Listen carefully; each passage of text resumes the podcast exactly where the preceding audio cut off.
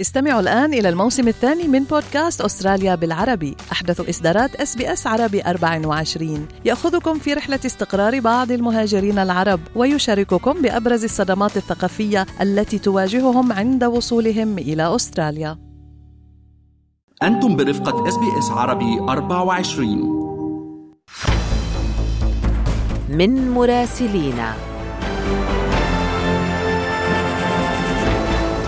أهلا بكم في رحلتنا الأسبوعية إلى العاصمة المصرية القاهرة أنا بترا طوق الهندي. وأنا فارس حسن ويسعدنا أن ينضم إلينا من هناك على الهواء مباشرة مراسلنا محمد الشاذلي. أهلا بك محمد. أسعار السلع والمواد الغذائية أيضا تذهل المصريين اليوم. عم نشوف ارتفاعات متتالية بأسعار السلع. آه، ربما لسعر صرف الدولار مقابل الجنيه المصري آه، يعني أحد أسباب هذه الارتفاعات المتكررة.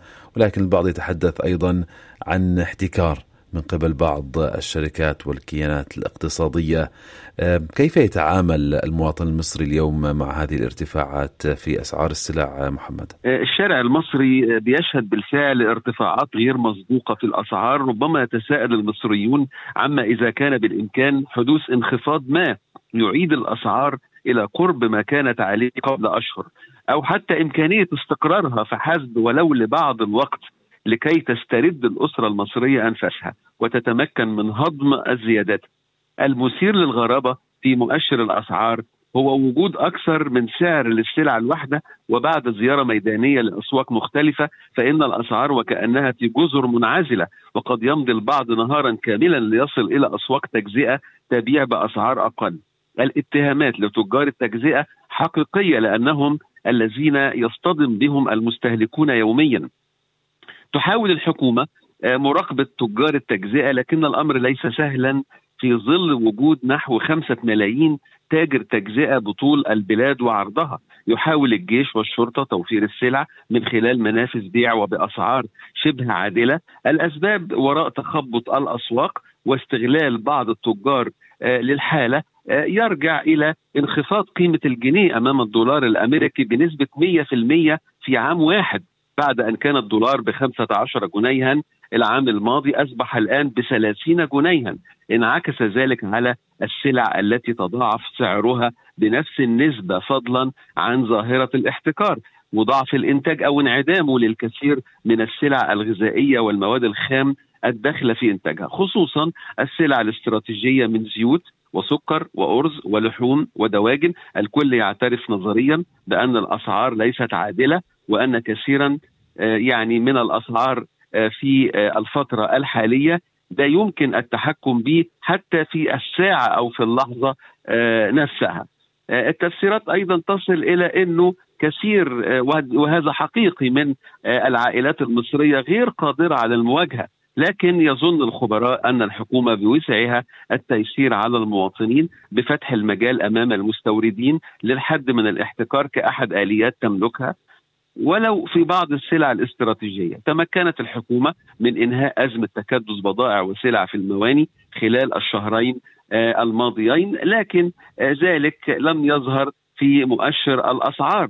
التي ترتفع بين عشية وضحاها وتأمل الحكومة بأن تخفض قراراتها من وتيرة الأسعار في الفترة المقبلة لكن لا دليل في الأسواق على ذلك حتى الآن. وقال خبراء إن بدء الصوم الكبير عند الأقباط والذي بدأ قبل يومين سيخفض الطلب على اللحوم والدواجن كما أن الجمارك أفرجت عن الأعلاف ومستلزماتها قبل أيام مما يغذي توقعات بخفض أسعار اللحوم والدواجن كما اتخذت الحكومة قرارا بإعفاء مزارع الدواجن من الضرائب العقارية لمدة ثلاث سنوات فيما تدرس الحكومة استيراد كميات من الدواجن لسد العجز وتتخوف الأسر المصرية من استمرار الأزمات في السلع الغذائية مع اقتراب شهر رمضان المبارك. محمد دعنا ننتقل إلى زيارة رئيس أوزبكستان آه، إلى القاهرة ليلتقي الرئيس السيسي. تم التوقيع على عدد من الاتفاقيات ومذكرات التفاهم. ما أبرز ما حملت هذه الزيارة؟ اهتمت القاهرة بالزيارة الأولى لرئيس أوزبكستان شوكت ميريادييف ردا على زيارة الرئيس السيسي لتشكند في 2018 وأعلن السيسي إنه اتفق مع نظيره مير ديايف على التعاون في مجال الأمن ومكافحة الإرهاب والتطرف وعقب محادثات. آه، شهد الرئيسان توقيع عدد من الاتفاقيات ومذكرات التفاهم آه، نحو التعاون المشترك في مجالات عدة. وحرص السيسي في مؤتمر صحفي مشترك على إبداء التقدير لتاريخ أوزبكستان ومساهمتها في الحضارة الإسلامية وما يقدمه الأزهر الشريف آه، من دور معتدل ومتوازن للطلاب الأوزبكيين الذين يدرسون فيه. وتحدث سمير ضيايف عن علاقة طويلة الأمد بين البلدين تلك العلاقة التي تستمد قوتها من الجذور المشتركة وكانت مصر أول دولة عربية تعترف باستقلال أوزبكستان عام 91 وأول دولة عربية أقامت علاقات دبلوماسية وافتتحت آه، سفاره في تشكند عام 93 آه، وتحدث السيسي عن عظمة أوزبكستان وحضارتها وعن العلماء الذين قدمتهم من علماء عظماء في الإسلام وتحدث عن آه، أحمد الفرغاني وجامع ابن طولون ووجه الشكر لأوزبكستان لدعمها حصول مصر على صفة المراقب في منظمة شنغهاي. بالإضافة إلى الاتفاق على التعاون في المجال الأمني لكن الرئيسين أيضا عرج على قضايا المنطقة والعالم وأهمية تحقيق الاستقرار واقترح رئيس أوزبكستان تأسيس جمعية صداقة باسم العالم أحمد الفرغاني آه، وقال إننا في انتظار جولات إبداعية للشعراء والكتاب والفنانين المصريين إلى أوزبكستان.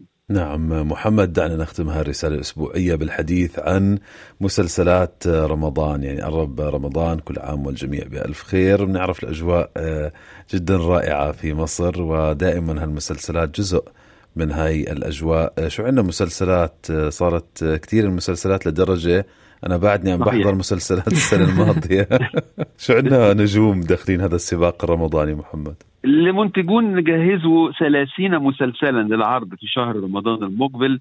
يعني موسم استثنائي. كل الكبار موجودين في المسلسلات. نيلي كريم آه، صعيديه لأول مرة في تاريخها الفني. في مسلسل عملة نادرة. دينا الشربيني لأول مرة كوميدية في مسلسل كامل العدد. مي عز الدين في سوق الكانتو لأول مرة مع أمير قرارة آه، وتدور في أجواء العشرينات والثلاثينات من القرن الماضي. منى زكي في تحت الوصاية آه، وهي شخصية جديدة لها. ياسمين عبد العزيز شخصية شعبية آه، من حي شبرا الشهير شمال القاهرة ومعها زوجها أحمد العوضي. النجم المثير للجدل محمد رمضان سيقدم مسلسل العمدة ولا تغيب يسرى عن أعمال رمضان بمسلسل الحمد لله على السلامة. كذلك غادة عبد الرازق في تلت الثلاثه وروبي في حضرة العمدة ومنى شلبي في تغيير جو. وعوده دينا سمير غانم في صراع الفصول. ويتم استكمال أجزاء جديدة من مسلسلات قديمة. الجزء الثالث من المداح لحمادة هلال. الجزء السابع من الكبير قوي لأحمد مكي. الجزء الثاني من رمضان كريم لسيد رجب. أما ياسمين صبري فقد غطت أخبار الموضة على أخبارها الفنية. شكرا لك محمد ولمعاوده استماع كل ما ورد من مراسلين من بغداد القاهرة نيويورك بيروت والأراضي الفلسطينية. زوروا موقعنا الإلكتروني. استمعوا الآن إلى الموسم الثاني من بودكاست أستراليا بالعربي. أحدث إصدارات SBS عربي 24 يأخذكم في رحلة استقرار بعض المهاجرين العرب ويشارككم بأبرز الصدمات الثقافية التي تواجههم عند وصولهم إلى أستراليا.